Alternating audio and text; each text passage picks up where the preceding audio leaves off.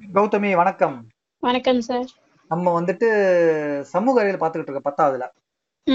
நம்ம போன கிளாஸ்ல வந்துட்டு முதல் உலகப் போர் பத்தி பார்த்தோம். அடுத்து வந்து இரண்டாம் உலகப் போர் வரப்போகுது. ஆனா அது நடுவுல என்ன நடந்துச்சுன்னு இருக்கு பாத்தியா?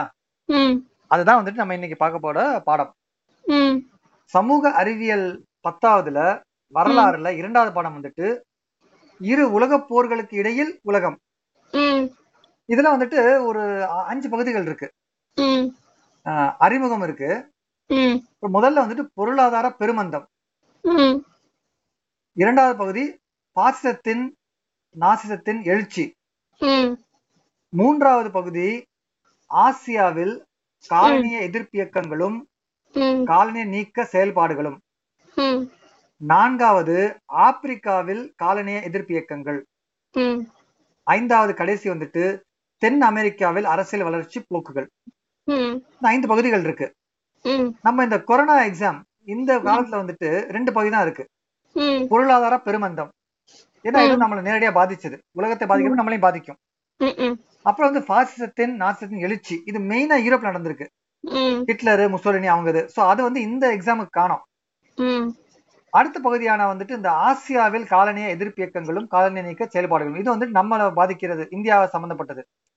அதனால இந்த பகுதி இருக்கு. அடுத்து வந்துட்டு ஆப்பிரிக்காவில் காலனி எதிர்ப்பு இயக்கங்கள் நெல்சன் மண்டலாம் மண்டேலா அவர்கள்லாம் வந்துட்டு சம்பந்தப்பட்ட பகுதிகள் இதெல்லாம். இது வந்து இந்த பரீட்சை கிடையாது. அதே மாதிரி தென் அமெரிக்காவில் அரசியல் வளர்ச்சி போக்குகளும் இந்த பரீட்சை கிடையாது. நம்ம வந்துட்டு இந்த பரீட்சைக்கு ரெண்டு பகுதியை மட்டும் படிக்கலாம். மிச்சம் மூன்று பகுதியை வந்துட்டு அடுத்து படிக்கலாம். சுவையா இருக்கு. அதனால விட வேண்டாம். நல்லா இருக்கு. ம். மண்டேலா பத்தி நம்ம தெரிஞ்சுக்கணும். பாசிசம் எப்படி வந்தது அதை வந்து தெரிஞ்சுக்கணும். ஏன்னா பாசிசம் பத்தி தெரிஞ்சாதான் அதன் காரணமா ஹிட்லர் ரெண்டாம் உலக போருக்கு கொண்டு சென்றது முக்கியமா தெரியும். அதனால வந்து அடுத்து பார்க்கலாம். இன்னைக்கு வந்து அறிமுகம் ரெண்டு பகுதி பார்க்கலாம். சரி. இரு உலக போர்களுக்கு இடையே உள்ள உலகம். இதுல என்ன பார்க்க போறோம் அப்படின்னா முதல் உலக போருக்கு பின் நிகழ்ந்த நிகழ்வுகள். முக்கியமா பொருளாதார பெருமந்தம். என்ன ஒரு சண்டை நடந்திருக்கு. காசுலாம் செலவாயிருக்கும். உடனே ஒரு பொருளாதாரம் பாதிக்கத்தானே செய்யும்? அந்த மாதிரி. ரெண்டாவது தோல்வியடைந்த நாடுகள் மீது திணிக்கப்பட்ட நீதிக்கு புறம்பான வெர்சைஸ் உடன்படிக்கையின் சரத்துக்கள். இத்தாலியில் முசோலின் தலைமையிலும் ஜெர்மனி ஹிட்லரின் தலைமையிலும் பாசிச அரசுகள் எழுச்சி பெறுதல். இது ரெண்டு. அப்புறம் வந்துட்டு காலனிகளாக்கப்பட்ட உலகில் காலனி எதிர்ப்பு போராட்டங்களும் காலனி நீக்க செயல்பாடுகளும் நம்ம இந்தியால விடுதலை வாங்கினுச்சுல? அந்த மாதிரி. அடுத்து வந்துட்டு ஆப்பிரிக்காவும் தென்னாப்பிரிக்காவும் உள்ள விடுதலை மற்றும் அரசியல் நிகழ்வுகள். இந்த இதெல்லாம் இந்த பாடமா தெரிஞ்சுக்க போறோம். இப்ப அறிமுகம் படிக்கிறேன். நம்ம நீ சொன்ன ஐடியா நல்லா வந்துட்டு படிச்சுட்டு அப்புறம் புரிஞ்சுக்கலாம். முதல் உலகப் போர் ஐரோப்பிய ஏகாதிபத்தியத்தை அடித்தளமாக கொண்ட உலக முதலாளித்துவ முறையை தகர்த்தது. இப்போரினால் ஐரோப்பிய நாடுகள் அரசியல் ரீதியாகவும் நிதி சார்ந்த வகையிலும் கவலைக்குரிய அளவிற்கு தளர்வடைந்து வலிமை குன்றின. தொழிலாளர்களும் அரசை கட்டுப்படுத்தி ஆளும் வர்- வர்க்க வர்க்கங்களும் இடையிலான முரண்பாடுகளும் தீவிரமடைந்தன. இதன் விளைவாக இத்தாலியிலும் ஜெர்மனியிலும் பாசிசம் எழுச்சி பெற்றது. போரினால் காலனி ஆதிக்க சக்திகள் வலிமை குன்றியதால் காலனி எதிர்ப்பு இயக்கங்கள் தீவிரமடைந்தன. இதற்கு முந்தைய பாடத்தில் நாம் கண்டவாறு மேலை உலகில் நிலவிய சிக்கல்கள் முதல் உலகப் போர் வெடிப்பிற்கு இட்டுச் சென்றது. தற்போது நாம் முதல் உலகப் போர் முடிந்த பின்னர் ஏற்பட்ட சமூக அரசியல் வளர்ச்சிகளை நோக்கி கவனத்தை திருப்புவோம். அதாவது முதல் உலகப் போர் வந்துட்டு நம்ம ஐரோப்பா அடித்தளமா இருந்தது இல்ல ஐரோப்பா வந்துட்டு அடித்தளமா இருந்தது. கரெக்டா? அந்த காலனிக்கு அதுக்கான போர்கள் யார் வந்து பெரிய ஆள் பாக்குறது அதெல்லாம் இருந்தது. ஆனா முதல் உலகப் போர் முடியிறப்ப முக்கியமா பாரு பிரான்ஸ் இங்கிலாந்து ஜெர்மனி ரஷ்யா இத்தாலி தான் சண்டை போட்டிருக்கு. அமெரிக்கா பண்ணா வெளியே இருந்தோம்னு சொல்லலாம். ஜப்பான் கூட ஓரத்துல இருந்தது. ஆனா சண்டை போடுறதுல மெயினா இவங்க தான். கரெக்டா சோ இதுல என்ன ஆயிருச்சு? இவங்க கொஞ்சம் வந்து நிதி சார்ந்த குறைபாடுகள் வந்துருச்சு. முதலாளித்துவ முறை இருந்தது கேபிட்டலிசம் முதலாளித்துவ முறை. அதுவும் வந்துட்டு தகர்ந்தது. ஸோ டிப்ரெஷன் கிரேட் டிப்ரெஷன் அது வந்துருச்சு. ரெண்டாவது ஆளும் வர்க்கம். அரசை கட்டுப்படுத்திய ஆளும் வர்க்கம் தொழிலாளர்கள் தொழிலாளர்கள். இவங்க அந்த போட்டி இருந்தது இல்ல அந்த முரண்பாடுகள். அது வந்துட்டு அடுத்த லெவலுக்கு கொண்டு போனுச்சு ஞாபகம் ரஷ்யால பார்த்தோம். லெனின் வந்தாருல்ல? ம். அப்படிதானே வந்தாரு. அங்க இருக்கிற அரச இதை எதிர்த்து தொழிலாளர்கள் மூலமா கொண்டு வந்தாங்க கரெக்டா அந்த மாதிரி உலகம் பூராவுமே ஐரோப்பாவை இந்த தொழிலாளர்கள் அந்த அரசுக்கு அடுத்தபடி ஆளும் வர்க்கங்கள் இதெல்லாம் வந்து முரண்படுறதுனால ஒரு ஒரு ஒரு முறை ஒரு ஒரு மாற்றம் வருது. மெயினா என்ன ஆகுதுன்னா அந்த அரசாங்கம் அரசு நம்மளை இது கட்டுப்படுத்துது. நம்ம மக்கள் தான் அப்படின்னு சொல்லி ஆரம்பிச்சது எல்லாமே பாசிசம் நாசிசமா முடிவடையுது. அதாவது ஐரோப்பால வந்துட்டு ஜெர்மனி பாசிஸ்ட் முசோலினி இத்தாலி அவங்க எல்லாம் வந்துட்டு ஒரு வேற ஒரு முறையில வந்து வர்றாங்க. அது மட்டும் இல்லாம அங்க சண்டை போட்டு காசெல்லாம் இறந்தனால அந்த நாடுகளால் ஐரோப்பிய நாடுகளால் காலனிகளை தக்க வைத்துக் கொள்ள முடியவில்லை. அங்கேயே பிரச்சனை வந்துருச்சு. ஸோ எப்படி இந்தியாவை சமாளிக்கிறது? அதுக்கு நான் ஆளுங்க அனுப்பணும்ல. இங்க இந்தியாவை சமாளிக்கணும்னா அங்கேருந்து வந்துட்டு ஆஹ், போர் வீரர்கள் அனுப்பணும் நிறைய மேனேஜ் பண்ணணும் எல்லாம் பண்ணணும்ல. அவங்களே அடிபட்டனால அது கொஞ்சம் குறையுது. ஸோ மிச்ச எல்லா இடத்துலயும் உலகின் எல்லா இடத்துலயும் காலனி ஆதிக்கங்கள்லாம் வந்துட்டு வெளியே வர ஆரம்பிச்சது. போராட்டம் பண்ண ஆரம்பிச்சாங்க. இந்தியாவை நம்ம படிச்ச ஞாபகம் இருக்கா? போர் வீரர்கள் அனுப்புனாங்க என்ன எதிர்பார்த்தாங்க? நம்ம மதிப்பாங்கன்னு எதிர்பார்த்தாங்க. மதிச்சாங்களா? மதிக்கல. ம். So அவங்களுக்கு வந்துட்டு ஒரு எரிச்சல் வருது. நம்ம போய் ஹெல்ப் பண்ணோம். நம்ம நாடு அப்படின்னு நினைச்சு போய் ஹெல்ப் பண்ணோம். ஆனா மதிச்சாங்களா? ஒண்ணும் இல்ல. அந்த மாதிரி வருது. ஸோ இதெல்லாம் வந்துட்டு முதல் உலகப் போருக்கு அப்புறம் நடந்த விஷயங்கள். என்னென்ன அப்படிங்கிறது ஒவ்வொரு பகுதி பகுதியா பார்ப்போம். பொருளாதாரம் பாதிக்கப்பட்டது நாசிசம் வளர்ந்தது. இது ரெண்டு முதல் ரெண்டு பகுதி. அப்புறம் ஆசியா ஆப்பிரிக்கா தென் அமெரிக்கா. இந்த மூணு பகுதி இருக்கு. நம்ம முதல்ல வந்துட்டு பொருளாதார பெருமந்தம். அது பார்க்கலாம். முதல் உலகப் போருக்கு பின்னர் ஏற்பட்ட வளர்ச்சி போக்குகள். முதல் உலகப் போரானது போர்க்கால பெருவளர்ச்சி. முடிவுற்று தொடரும் என்ற நம்பிக்கையின் அடிப்படையில் சில குறிப்பிட்ட தொழில்கள் விரிவாக்கத்திற்கு வழிகோலோகியது. இருந்த போதிலும் போர் ஒரு முடிவுக்கு வந்தபோது போர் தேவைகளை பூர்த்தி செய்வதற்காக உருவாக்கி வளர்த்த சில தொழில்கள் கைவிடப்பட வேண்டியவளாகி வேண்டியவள வேண்டியவைகளாக அல்லது மாற்றி அமைக்கப்பட வேண்டியவைகள் ஆன வெர்சல்ஸ் உடன்படிக்கை ஏற்படுத்திய அரசியல் சிக்கல்கள் நிலைமையை மேலும் மோசமாக்கியது. பொருளாதார தீவிரவாதம் என்னும் புதிய அலை பாதுகாப்பு அல்லது சுங்க தடைகள் இறக்குமதியாகும் பொருட்கள் மீது வரி சுமத்துவது என்ற பெயர்களால் தன்னை வெளிப்படுத்திக் கொண்டு உலக வர்க்க வர்த்தகத்தை பாதித்தது.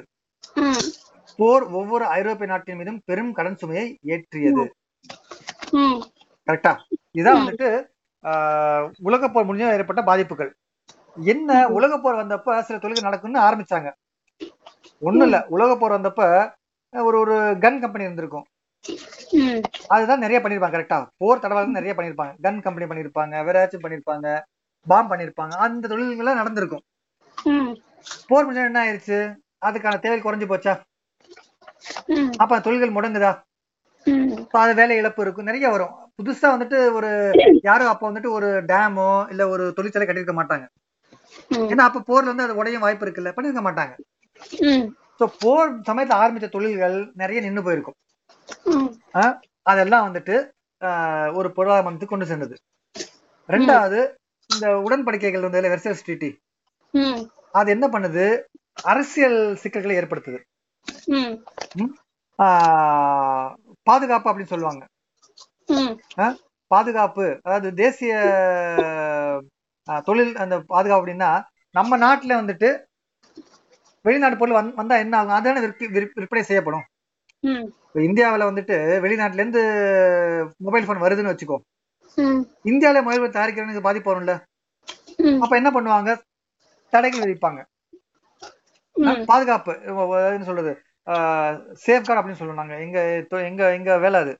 சேஃப் கார்டு மற்றும் டியூட்டிஸ் வெளியிருந்து பொருள் வருது அப்படின்னா இந்தியாவுல இப்போ உதாரணத்துக்கு வெளியிருந்து ஒரு ஒரு கார் வெளிவந்த கார் வருது அப்படின்னா டெஸ்லா கார் இருக்குன்னு electronic cars electric car Tesla car வந்துச்சோம்னா நூறு பர்சன்ட் சுங்க வரி இருக்கு.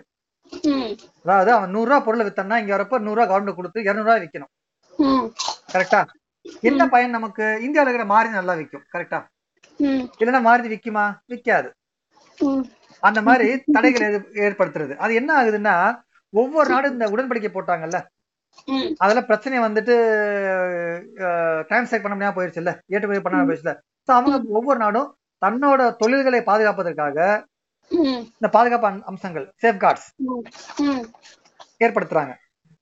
எல்லா நாடும் இம்போர்ட்ஸ் இறக்குமதியை குறைக்க பார்க்குது ம். அப்பதான் வந்துட்டு உள் உள் உள்நாட்டு வாணிபம் பெருகும்ல? அந்த மாதிரி. சுங்க தடைகள் டியூட்டிஸ் டியூட்டிஸ்லாம் இது ஆட் பண்ணுவாங்க. இப்போ நீ இந்தியாவில் வந்துட்டு கா அஹ் உதாரணத்துக்கு எடுத்துக்கோ தேயிலை. நல்லா விளையுது. தேயிலை நூறுரூவா. ம். ஸ்ரீலங்காக்காரன் வந்துட்டு தேயிலை பண்ணிட்டு எண்பது ரூபாய்க்கு வித்தா நம்ம என்ன ஆகும்? யார் நம்ம தேயிலை வாங்குவாங்க? அப்ப என்ன பண்ணுவாங்கன்னா ஸ்ரீலங்கா தான் விற்பனை ஆக ஆரம்பிச்சிடும் இந்தியாவில் கரெக்டா அவன் என்ன பண்ணுவான் சுங்க தடை போடுவான். அதாவது ஸ்ரீலங்கா கொண்டு வந்தேன் நான் வந்து ஐம்பது பர்சன்ட் டியூட்டி போடுவேன் அப்படின்னு போடுவான். இல்ல இருபது பர்சன்ட் வச்சுக்கோ இருபத்தஞ்சு பர்சன்ட் போடுவான்னு சொல்லுவான் என்ன ஆகும்? நம்ம ஊர்ல நூறு ரூபா தேயிலை விக்குது. அவன் எண்பது ரூபா. ஆனா சுங்க வரி போட்டோன்னு வச்சுக்கோ ஒரு டுவெண்ட்டி ஃபைவ் பர்சன்ட் இருபது ரூபா சுங்க வரி. அப்ப என்ன ஆயிடுச்சு அதுவும் நூறு ரூபா ஆயிடுச்சா இப்ப சமம் ஆயிடுச்சா ம். அப்ப ரெண்டு விற்பனை ஈக்குவலா இருக்கும். ஆனா போர் முடிஞ்ச அப்புறம் என்ன பண்ணுவாங்க? அந்த இருபதுக்கு பதிலா ஐம்பது ரூபாய் டியூட்டி போட்டுருது. அப்ப ஸ்ரீலங்கா டீ என்ன ஆகும்? தேயிலை நூத்தி இருபது ரூபா ஆயிரும். நம்ம தான் நூறு ரூபா. யார் நம்ம தான் யார் வாங்குவாங்க? நம்ம விற்பனை ஆகும். அந்த மாதிரி பண்ணி வந்து ஒவ்வொரு ஐரோப்பிய நாடும் தங்கள் மார்க்கெட்டை பார்த்து பாதுகாக்கிறாங்க. ஐரோப்பிய இல்ல மொத்தமா இந்தியா உலக நாடுகளே தங்கள் மார்க்கெட் சந்தையை பாதுகாப்பதற்காக இந்த தடைகள் கொண்டு வர்றாங்க. பொருளாதார தடைகளும் பொரு- பொருளாதாரம் சொல்றேன் இந்த சுங்க வரியும் பாதுகாப்பு அம்சங்களும் கொண்டு வர்றாங்க. கரெக்டா இதுதான் வந்துட்டு ஒவ்வொரு நாடும் தன்னோட இதை வந்து பாதுகாத்துக்கிறது. நம்ம போனது காலனி ஆதிக்கம் சந்தைக்காகத்தான். இப்ப அதே சுருங்குது. அப்ப விற்பனை நடக்குமா? நடக்காது. பெருமந்தம் ஏற்படுது. டிப்ரெஷன் கிரேட் டிப்ரெஷன் ஏற்படுது. அது மட்டும் இல்லாமல் காலனிகள் அதை நிர்வகிக்க கூட முடியாத அளவுக்கு ஐரோப்பிய நாடுகள் கடன்ல இருக்கு. சண்டை போட்டாச்சு. சோ இதெல்லாம் வந்துட்டு முதல் உலக போர் பின்னர் ஏற்பட்ட மாற்றங்கள். இது ரெண்டாவது என்னன்னா இது நம்ம ஐரோப்பால பார்த்தோம். ஐரோப்பா பொதுவா அந்த பெருமந்தம் பார்த்தோம். அமெரிக்கால. முதல் பெரும் வீழ்ச்சி ஆயிரத்தி தொள்ளாயிரத்தி இருபத்தி ஒன்பது அக்டோபர் இருபத்தி நாலில் அரங்கேறியது. அன்றைய தினம் நியூயார்க் நகர பங்கு சந்தையில் பங்குகள் விலைகள் செங்குத்தாய் சரிந்தன. நம்பிக்கை இழந்த முதலீட்டாளர்கள் வாடிக்கையாளர்களும் ஏனைய மக்களும் பங்குகளை விற்க துவங்கினர். இருப்பில் இருந்தவன இருந்தனவற்றையும் விற்று தீர்க்க தலைப்பட்டனர். ஆனால் அதை வாங்குவதற்கு யாரும் இல்லை. இப்பெருவீழ்ச்சியும் முதலீட்டில் ஏற்பட்ட சரிவும் அமெரிக்க வங்கிகளின் தோல்விக்கு வழிவகுத்தன. அமெரிக்க முதலீட்டாளர்கள் வெளிநாட்டில் செய்த தங்கள் முதலீடுகளை திரும்ப பெறும் கட்டாயத்திற்கு உள்ளானர். இது ஷேர் டிப்ரெஷன் ஷேர் குறையுது இல்ல? இப்ப ரிலையன்ஸ் வந்துட்டு இரண்டாயிரம் ரூபா இருக்கு. திடீர்னு வந்துட்டு ரிலையன்ஸ் வந்துட்டு ஏதாச்சும் பிரச்சனை வந்துருச்சு. அவங்க ஃபேக்டரி ஒண்ணு உடைஞ்சு விழுந்துச்சுன்னு வச்சுக்கோ. நம்ம என்ன பண்ணுவோம்? விற்பனை எல்லாம் சரிஞ்சு நினைச்சிட்டு ஷேரை விற்பாங்களா இருநூறு ரூபா கொடுத்த ஷேர் என்ன? ரெண்டாயிரம் ரூபா ஷேர் என்ன ஆகும்? ஆயிரம் ரூபாய்க்கு வந்துடும் எப்ப சொல்ல போனா ஐநூறு ரூபா கூட வந்துடலாம் அப்ப ரெண்டாயிரம் ரூபா இருந்த பங்கு சந்தை ஐநூறு ரூபா ஆயிருச்சு. ம். இதில் நஷ்டம் தானே? இப்ப இதை இதை நம்பி ஒரு கடன் கொடுத்திருப்பான். ரெண்டாயிரம் ரூபா ஷேர் அப்படின்னு சொல்லிட்டு என்ன கொடுத்திருப்பான்? நீ ஒரு ஷேர் கூட எனக்கு. பேங்க்ல வச்சிருப்பான் கடன் வச்சிருப்பான். பேங்க்ல என்ன கொடுத்திருப்பான்? ரிலையன்ஸ் ஷேர் இருக்கா? ரெண்டாயிரம் ரூபாயா? சரி இது வேணா ஐநூறு ரூபா ஆயிரத்தி ரூபாய் தரேன்னு கொடுத்திருப்பான். இன்னைக்கு ஷேர் விலை எவ்வளவு ஆயிருச்சு? ஐநூறு ரூபா ஆயிருச்சு. அது செல்லுபடி ஆகுமா பேங்க் நஷ்டத்துல ஓடிடும். பேங்க் வந்து எவனாச்சும் அந்த கடன் பத்தை திரும்ப வாங்க வருவானா? அதாவது ஆயிரம் ரூபாய் வந்துட்டு ஒரு கிராம் நகை அடகு வச்சாச்சு. நகை விலையும் நூறு ரூபாய் ஆயிருச்சு. அடகு எடுப்பானா ம் எடுக்க மாட்டான். ஆனா ஆயிரம் ரூபாய் கொடுத்த பணம் என்னாச்சு? போயிருச்சு. பேங்க் திவால் ஆயிருமா? இந்த மாதிரி ஒரு மிகப்பெரிய ஒரு வீழ்ச்சி வந்துச்சு. அமெரிக்காவுல போர் முடிஞ்சப்ப ஆயிரத்தி தொள்ளாயிரத்தி இருபத்தி ஒன்பது அக்டோபர் நடந்தது. போர் முடிஞ்சப்ப என்ன ஆகுதுன்னா ஏதாச்சும் வளர்ச்சி எதிர்பார்த்துட்டே இருக்காங்க. ஆனால் உலகத்திலே பெருமந்தம். வளர்ச்சி ஏற்படல. அதனால என்ன ஆயிருச்சு? மக்கள் நம்பிக்கையில இருந்து தங்களுடைய ஷேர்ஸ் பங்குகளை விற்க ஆரம்பித்தார்கள். சரசரன்னு மாதிரி விழுந்துருச்சு. ஸோ அந்த கொடுத்திருக்கிற வங்கிகளும் விழுந்திருக்கும். அதை நம்பி லோன் கொடுத்திருப்பாங்க. இல்லைன்னா ஏதாச்சும் ஒரு இதெல்லாம் இருக்கும். எல்லாம் விழுந்துருச்சு. ஸோ என்ன ஆயிருச்சு? அமெரிக்க முதலீட்டாளர்கள் எல்லாமே வந்துட்டு அவங்க பணம் போயிருச்சு. இன்னைக்கு என்கிட்ட ஆயிரம் ஷேர் இருக்கு. அந்த ஷேர் ஒவ்வொரு ஷேர் நூறு ரூபா. லட்ச ரூபா என் கையிருப்புல இருக்கு. இன்னைக்கு வித்தா லட்ச ரூபா. ஆனா எல்லாரும் எத்தனை ஆயிடுச்சு ஷேர் விலை ஒரு ரூபா ஆயிருச்சு. ம். ஒரு லட்ச ரூபா இருந்த மதிப்பு என்கிட்ட ஆயிரம் ரூபா தான் இருக்கு. இப்ப என்ன பண்ண முடியும்? அதை வந்து அப்படியே குப்பையில போட வேண்டியதான் பெருமந்தம். வெளிநாட்டுல இருந்து அவங்க ஏதாச்சும் முதலீடு பண்ணியிருந்தாங்க இது பண்ணி பண்ணியிருந்தாங்க அப்படின்னா அதை வந்து வாங்க அதை திருப்பி வந்து கொண்டு வந்துட்டாங்க. சோ அந்த மாதிரி ஒரு பெருமந்தம் அமெரிக்க பங்கு செயலில் விழுந்துருச்சு. இது ஒரு பெரிய ஒரு வீழ்ச்சி. செங்குத்தா விழுந்துச்சோம்னா என்ன அர்த்தம்? பத்து ரூபா இருந்த பங்கு சட்டுன்னு வந்து அஞ்சு ரூபா ஆறு ரூபா நாலு ரூபான்னு விழுகுறது. அது கோடைங்கள பாரு? பங்கு சந்தையே ஆயிரம் கோடி வச்சுக்க. ஒரு நாள் வந்து என்ன ஆகும்? ஐநூறு கோடி ஆயிரும். அப்ப ஐநூறு கோடி வந்து லாஸ் மக்களுக்கு. அந்த மாதிரி. இது இரண்டாவது. மூன்றாவது பகுதி பன்னாட்டு செலவாணி செலாவணி முறையில் ஏற்பட்ட சீர்குலைவு? இங்கிலாந்தில் செலவுகளை சுருக்குதல் வரிகளை உயர்த்துதல் போன்ற அவசர கால நடவடிக்கைகள் மேற்கொள்ளப்பட்ட போதும் நிலைமைகளில் முன்னேற்றம் ஏற்படவில்லை. எனவே இங்கிலாந்து தங்க நாணய ஏற்பளவு கோல்ட் ஸ்டாண்டர்ட் முறையை கைவிட முடிவு செய்தது. உடனடியாக ஏனைய பல நாடுகளும் தங்க நாணய ஏற்பு முறையை விட்டு விலகின. பெருங்கேட்டினை ஏற்படுத்தவல்ல இச்சூழலுக்கு எதிர் நடவடிக்கை மேற்கொள்ளவும் உள்நாட்டு சந்தையை பாதுகாப்பு காக்கும் பொருட்டும் ஒவ்வொரு நாடும் ஒரு பாதுகாப்பு கொள்கையை மேற்கொண்டதோடு பணத்தின் மதிப்பையும் குறைத்தன. பண மதிப்பு குறைப்பால் கடன். கொடுப்போர் கடன் கொடுப்பை நிறுத்தினர்.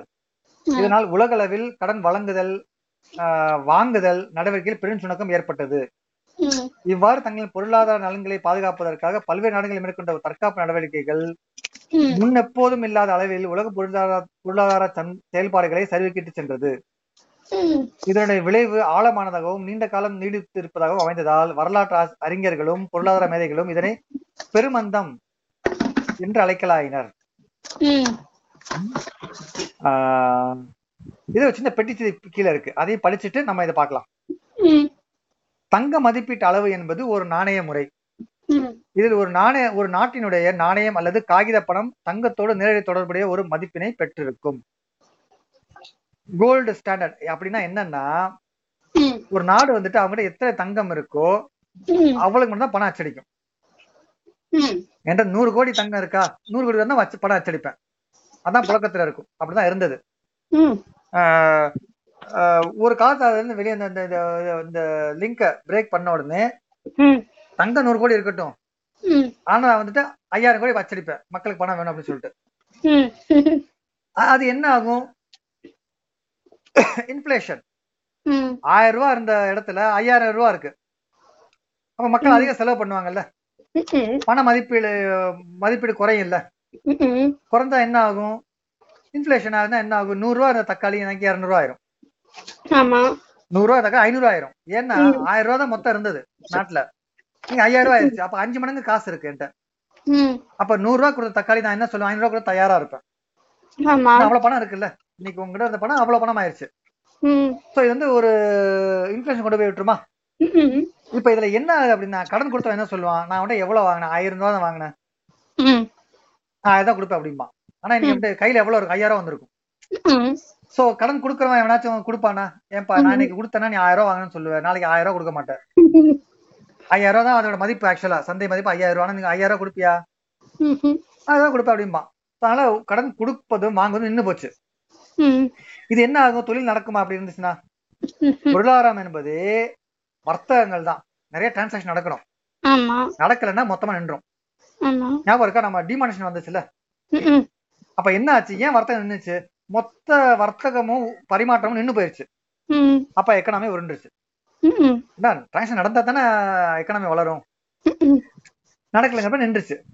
இதுதான் இங்க நடந்தது. பன்னாட்டுல என்ன ஆயிடுச்சுன்னா ஐரோப்பா இந்த இங்கிலாந்து ஏதோ பண்ணி பார்த்திருக்கு. ம் செலவை கம்மி பண்ணி பார்த்திருக்கு. வரிகளை உயர்த்தி பணங்களை கொண்டு வந்து எதுவுமே நடக்கல. என்ன பண்ணிட்டான்? கோல்டு அளவுக்கா நான் பணம் அச்சடிப்பேன். என்கிட்ட எவ்வளவு அவ்வளவு அச்சடிக்கிறேன்டான் அது என்ன ஆயிடுச்சு? அந்த ஸ்டாண்டர்ட் இருக்குல்ல. தங்க நாணய ஏற்பளவு முறை கோல்ட் ஸ்டாண்டர்ட் தங்கம் அளவு அவ்வளவுதான் அச்சடிக்கிற பணம். அந்த முறையில வெளியே வந்துருச்சு. இதை பார்த்து எல்லா நாடும் வெளியே வந்துருச்சு. இப்ப என்ன ஆயிடுச்சு? இந்தியால வந்துட்டு நூறு கிலோ தங்கம் தான் இருந்திருக்கும். ஆஹ் நூறு ரூபா அதை அச்சடிச்ச பழம் பழக்கம் பண்ண முடியுமா? ஐம்பது லட்சம் அடி அப்படின்றோம் நிறைய நாடு அந்த மாதிரி பண்ணிருச்சு. அப்ப என்ன? நிறைய நாடுகள்ல அவங்க அவங்க நாட்டு படம் வந்துட்டு புழக்கம் நிறைய வந்துருச்சு. சோ விலைவாசியும் ஏறும். உன்கிட்ட எவ்வளவு காசுங்கிற பத்தி இருக்க பத்தி எனக்கு கவலை இல்லை. அது மாதிரி நான் வந்துட்டு எவ்வளவு அச்சடிப்பேன் அப்படிங்கிறது. இதுல என்ன ஆகும்னா நம்ம வேற பரிமாற்றம் பண்றப்ப முன்னாடி வந்துட்டு இந்த ஒரு கிராம் தங்கம் இங்கிலாந்துக்குன்னா இந்தியாலயும் ஒரு கிராம் இருந்திருக்கும். பரிமாற்றம் பண்ணிருப்போம். இப்ப என்ன ஆகுது? இந்தியா நிறைய அச்சடிச்சுன்னு வச்சுக்குவேன். மதிப்பு குறைஞ்சிருமா? இங்கிலாந்துல ஒரு கிராம் தங்கத்துக்கான மதிப்பு இந்தியால வந்து பத்து மடங்கா இருக்கும். மதிப்பு குறைஞ்சிரும். இந்த மாதிரி வந்துட்டு ஒரு ஒரு ஒரு டிஃபரன்ஷியல் லெவல் வந்துருச்சு. ஒரு ஒரு மேலங்கினமா போயிருச்சு. சந்தை வந்து கொலாப்ஸ் ஆக ஆரம்பிச்சிருச்சு. உடைய ஆரம்பிச்சிருச்சு. இதனால கடன் கொடுப்பவரும் சரி வாங்கவும் சரி நிப்பாட்டிட்டாங்க. வந்து குறைய ஆரம்பிச்சிருச்சு. நான் இங்கிலாந்துக்கு இப்ப நம்ம ஃபாரின் கடன் எல்லாம் வாங்குறோம். லோன்ஸ் எல்லாம் வாங்குறோம். அதெல்லாம் அப்ப நடந்திருக்குமா? முடியாது. அது கடன் வழங்க எல்லாம் குறைஞ்சிருச்சு. நிறைய நாடுகள். இப்ப என்ன ஆகுது அப்படின்னா வெளிநாடு வாங்கணும்னு வச்சுக்குவேன். அப்ப வந்துட்டு நிறைய காசு நிறைய கொடுக்க So அதெல்லாம் குறைக்கிறதுக்காக என்ன பண்ணிட்டாங்க? தடைகள் கொண்டு ஆரம்பிச்சிட்டாங்க. சுங்க தடைகள் அதெல்லாம் கொண்டு ஆரம்பிச்சிட்டாங்க. சோ நாடுகளுக்கு இடையேயான வர்த்தகம் குறைய ஆரம்பிச்சிருச்சு. ஒண்ணு பணம் கடன் வழங்குறது வாங்குறது நின்றுச்சு. நாடுகளிடையே வர்த்தகம் குறைஞ்சு போச்சு. பண மதிப்பு இழப்பதால் கடன் அதோட விலைவாசம் ஏறுது. எல்லாம் சேர்ந்து ஆயிருச்சு? பொருளாதார மந்தம் வந்துருச்சு. முன்னாடி நூறு ரூபா சம்பாதிச்சாலும் வீட்டுல நல்லா ஒரு மாசம் ஓடிடும். இன்னைக்கு முடியுமா? விலைவாசி ஏறிடுச்சு அந்த மாதிரி அப்போ வந்துட்டு ஒரு இன்ஃபிளேஷனால இதெல்லாம் வந்துட்டு ஒரு சீர்குலைவு ஏற்பட்டுருச்சு. பன்னாட்டு செலா செலாவணி முறையில் ஏற்பட்ட சீர்குலைவு. ஏன்னா இங்கிலாந்து வந்து கோல்ட் ஸ்டாண்ட் வெளியே போச்சு எல்லா நாடும் போச்சு நாடுகள் கடன் கொடுப்பை நிப்பாட்டுச்சு வர்த்தகங்கள் குறைய ஆரம்பிச்சது மொத்தமா குறைஞ்சிருச்சு. இது வந்துட்டு உலக உல- உலக போருக்கு அடுத்து ஏற்பட்ட பிரச்சனை. கடைசி பகுதியில் இருக்கு. அரசியல் ஏற்படும் ஏற்படுத்திய அதிர்வுகள். பெருமந்தம் பல நாடுகளின் அரசியல் நிலைமைகளை மாற்றி அமைத்தது. இங்கிலாந்தில் ஆயிரத்தி தொள்ளாயிரத்தி முப்பத்தி ஒண்ணில் நடைபெற்ற பொதுத் தேர்தலில் தொழிலாளர் கட்சி தோற்கடிக்கப்பட்டது. அமெரிக்காவில் பெருமந்தத்திற்கு பிறகு முந்தைய பெரும் வளர்ச்சிக்கு தானே காரணம் என மாறத்தட்டிய குடியரசு பெருமந்தத்துக்கு பின்னர் இருபது ஆண்டுகளில் நடைபெற்ற அனைத்து தேர்தல்களும் குடிமக்களால் ஒதுக்கப்பட்டது. ம். கரெக்ட் இல்ல. ஒரு ஒரு பொருளாதார தோல்வி வந்துருச்சு. அப்ப அங்க ஆட்சிக்கு வந்தவங்க தானே குறை சொல்லுவாங்க? சோ இது வந்துட்டு அரசியலில் நிறைய மாற்றம். எதிர்க்கட்சி வந்துடும் அவ்வளவுதான். ம். எதிர் சித்தாந்தம் வந்துடும் கட்சி கட்சி அப்படிங்கறத விட இப்ப இங்க எப்படி இருந்தது? காங்கிரஸ் இருந்தது. ம். அங்க இருந்து பாஜக வந்தது இல்ல ரெண்டு வெவ்வேறு சித்தாந்தம். அந்த மாதிரி சித்தாந்தங்கள் மாறி வர்றப்ப மொத்த கண்ட்ரியும் மாறும்ல. அப்ரோச்சே மாறும். சோ இந்த மாதிரி ஒரு ஒரு ஒரு பொருளாதார பெருமந்தம் வந்ததால் எக்கனாமிக் ப்ராப்ளம்னால ஆட்சி மாறுறப்ப சித்தாந்தம் மாறி அந்த ஒவ்வொரு நாட்டோட அணுகுமுறையே மாற ஆரம்பிச்சது. குடியரசுக் கட்சி. அதுதான் வந்து ஜெயிச்சது. உலகப் போர்ல அதான் ஜெயிச்சு லாபம் கொண்டு வந்தது. ஞாபகம் இருக்கா? நம்ம வந்துட்டு உலகப் போருக்கு முன்னாடி நஷ்டத்துல. இருந்த அமெரிக்கா லாபத்துல போயிருச்சு. ஆனா பெருமந்தத்துக்கு அப்புறம் அந்த- ஷேர் விழுந்துச்சுல பங்கு சந்தை வீழ்ச்சி.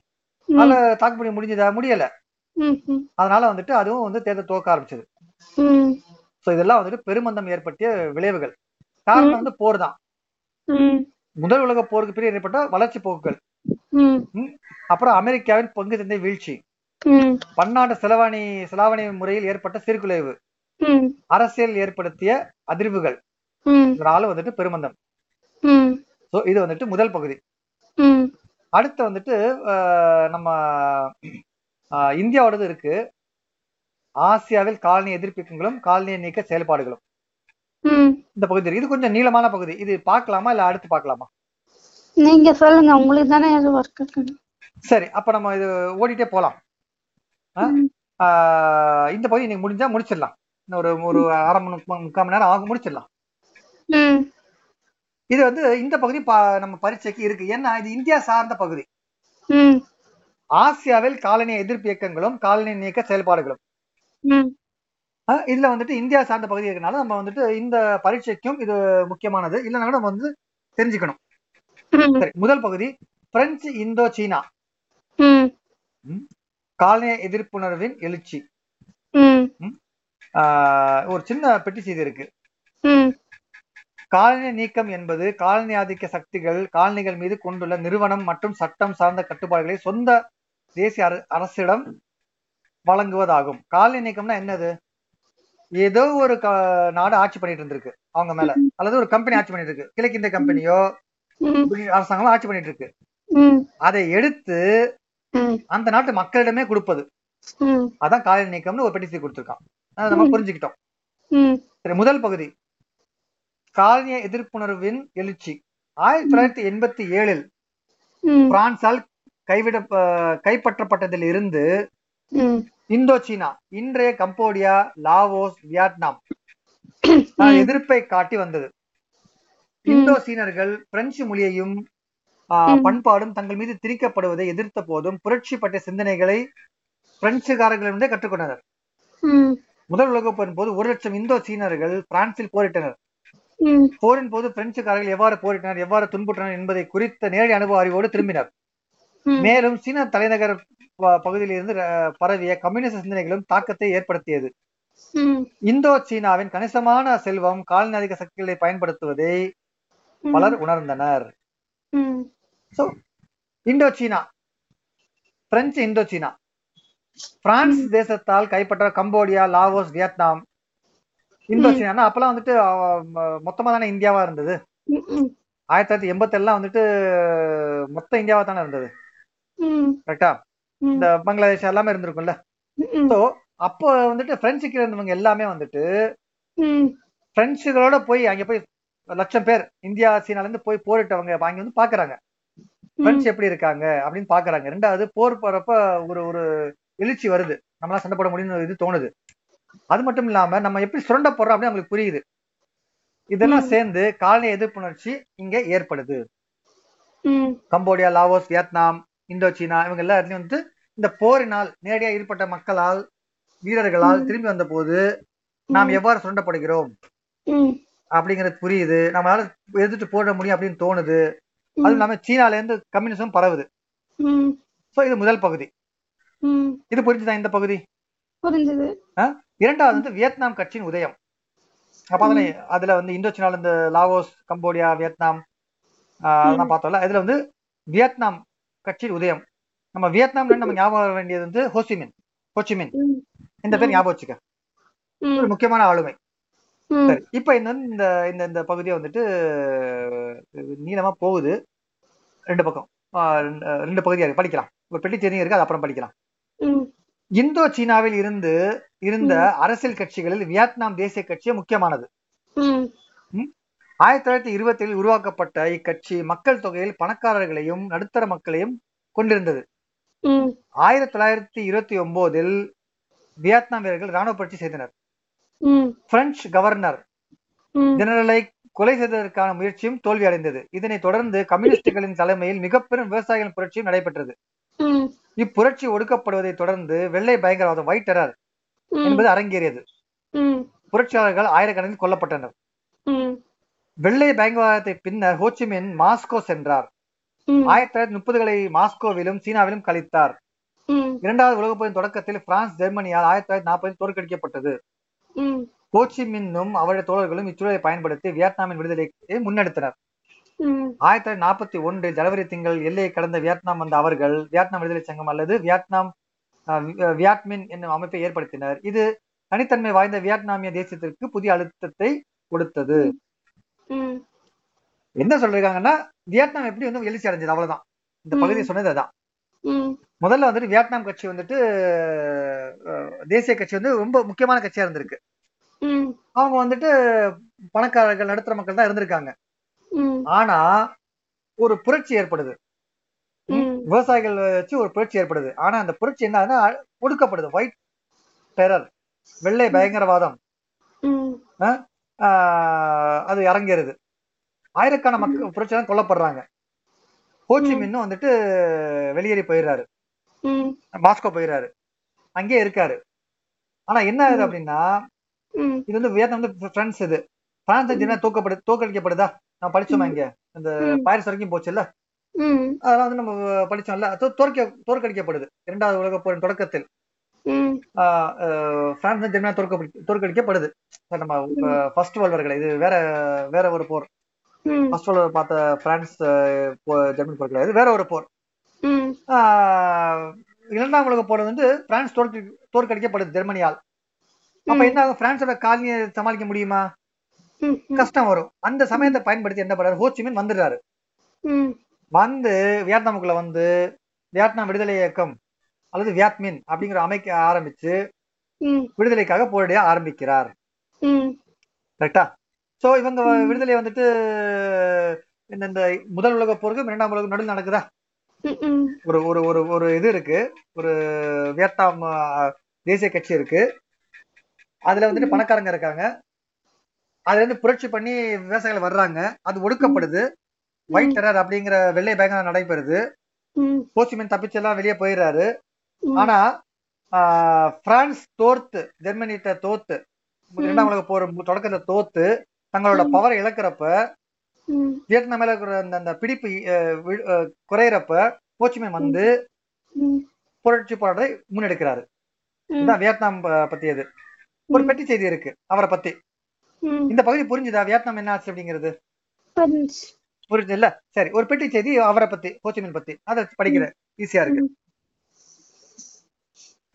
ஹோச்சிமின் ஆயிரத்தி தொள்ளாயிரத்தி ஆயிரத்தி எண்ணூத்தி தொண்ணூறில் டோங்கிங்கில் பிறந்தார். தனது இருபத்தி ஆறு வயதில் அவர் ஐரோப்பா சென்றார். லண்டன் உணவு விடுதியொன்றில் சமையல் கலைஞராய் பணியாற்றிய பின் அவர் பாரிஸ் சென்றார். பாரிஸ் அமைதி மாநாட்டில் வியட்நாம் வியட்நாமின் சுதந்திரத்திற்காக ஆதரவு திரட்டினார். தினசரிகளில் அவர் எழுதிய கட்டுரைகளும் குறிப்பாக விசாரணையில் பிரெஞ்சு காலனி ஆதிக்கம் என்னும் சிற்றேடு அவரை நன்கறியப்பட்ட வியட்நாமிய தேசியவாதி ஆக்கியது. ஆயிரத்தி தொள்ளாயிரத்தி இருபத்தி ஒன்னில் ஹோச்சிமின் பிரெஞ்சு கம்யூனிஸ்ட் கட்சியை உருவாக்கியவர்கள் ஒருவராக இருந்தார். இரண்டு ஆண்டுகளுக்கு பின்னர் அவர் மாஸ்கோ சென்று புரட்சியின் தொழில்நுட்பங்களை கற்றார்.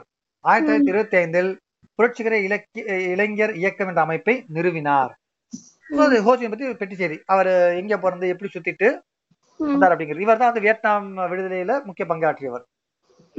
இந்த பகுதி வந்து நம்ம வியட்நாமும் மற்ற அந்த லாவோஸ் லாவோஸ்ங்கிற கம்போடியா லாவோஸ் இதை பற்றியும். பிரெஞ்சு இந்தோ சைனா இந்த பகுதி வந்துட்டு எப்படி காலனி ஆதிகள் எழுச்சி பெற்றது அப்படிங்கிறது பார்த்தோம். அதோட எதிர்ப்புகள் இரண்டாவது பகுதி வந்துட்டு இந்தியாவில் காலனி ஆதிக்க நீக்கம். இந்தியாவில் வந்து என்னென்ன புரட்சிகள் வந்தது எப்படி நம்ம வந்துட்டு வெளியே வர பார்த்தோம் அப்படின்னு ரெண்டாவது ஏன்னா ரெண்டு தான். சைனா பகுதி இந்தியா பகுதி. முதல் பகுதி- இதுல வந்து நாலஞ்சு பகுதி இருக்கு. முதல்ல வந்துட்டு மாகாணங்களில் இரட்டை ஆட்சி. இந்தியாவில் காலனிய நீக்க சட்ட செயல்பாடானது இருபதாம் நூற்றாண்டின் தொடக்கத்தில் ஆயிரத்தி தொள்ளாயிரத்தி ஐந்தில் சுதேசி இயக்கத்தோடு துவங்கியது.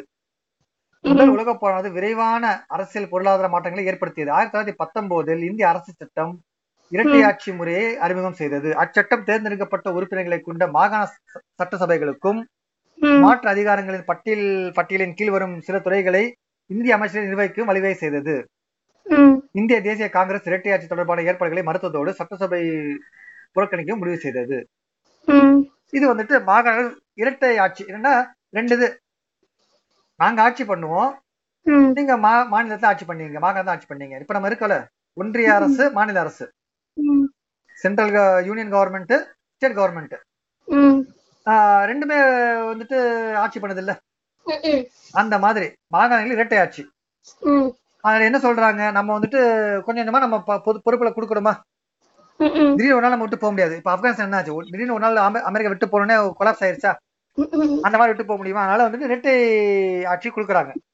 மாகாணத்துல சில ஆட்களை உங்க இந்திய ஆட்களை வச்சு நீங்க ஆட்சி பண்ணுங்க.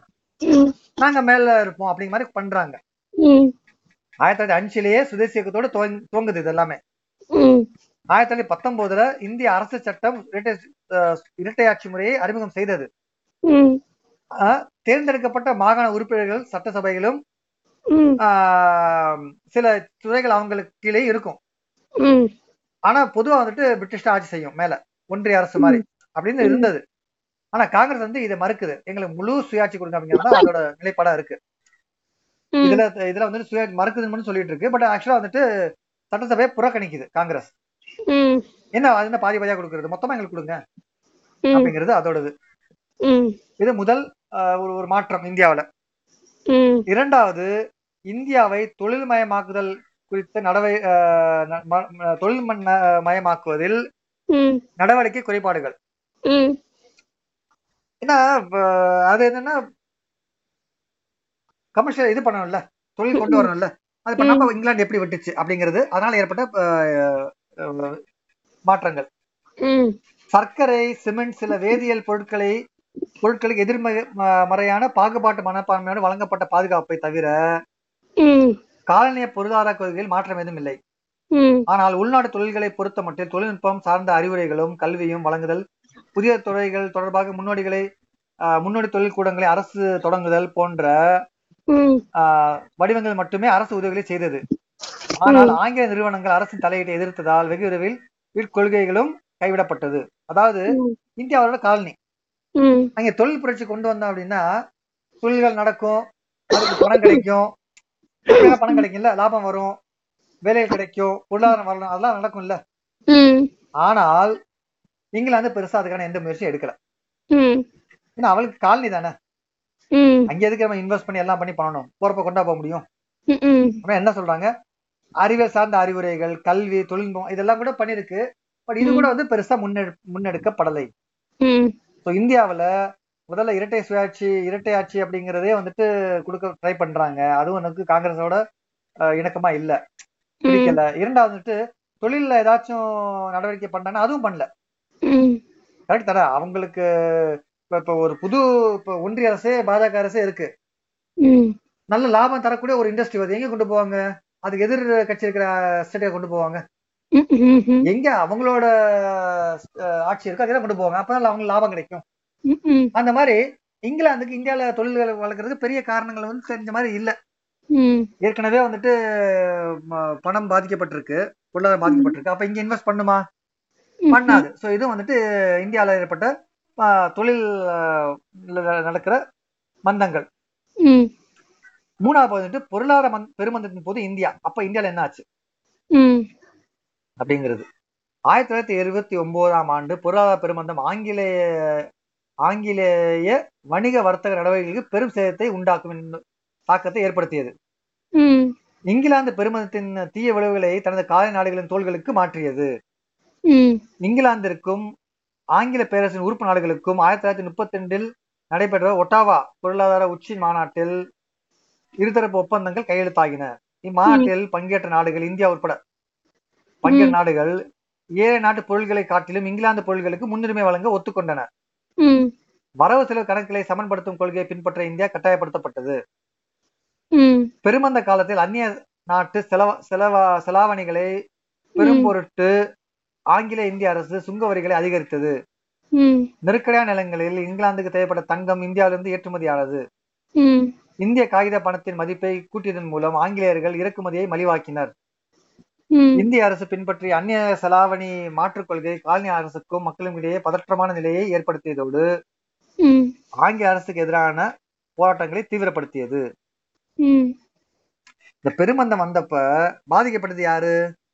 இங்கிலாந்து. அப்ப என்ன பண்ணுது? ஒட்டாவா பொருளாதார மாநாட்டுல என்ன பண்றாங்க? நீங்க பொருள் வந்து எங்கிட்ட தான் வாங்கணும். எங்களுக்கு முன்னுரிமை தரணும். ஏன்னா காலனி ஆளுங்க என்ன பண்ணுவாங்க? வேற நாட்டுல வாங்கினா மலிவா கிடைக்கும். ஆனா இங்கிலாந்து வந்து நம்மளோட அடிமை கீழே தானே வச்சிருக்கானுங்க. என்ன பண்ணா நீ எங்கிட்ட தான் சொல்றது. நம்ம என்ன. பண்ணுவோம்? வெளியே பத்து ரூபாய் கிடைச்சா கூட இங்கிலாந்து பதினஞ்சு ரூபாய் வாங்க வேண்டிய நிலைக்கு தள்ளப்படுவோம். இங்கிலாந்துக்கு லாபம். ஆனா நமக்கு நஷ்டம். கரெக்டா இன்னொன்னு என்ன பண்றாங்க? தங்கம் வந்து இங்க கொண்டு போயிடுறாங்க.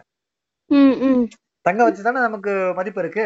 அப்ப. இந்தியால இந்த த- தங்கத்தெல்லாம் இங்க கொண்டு போறாங்க. இது இது ஒரு பிரச்சனை.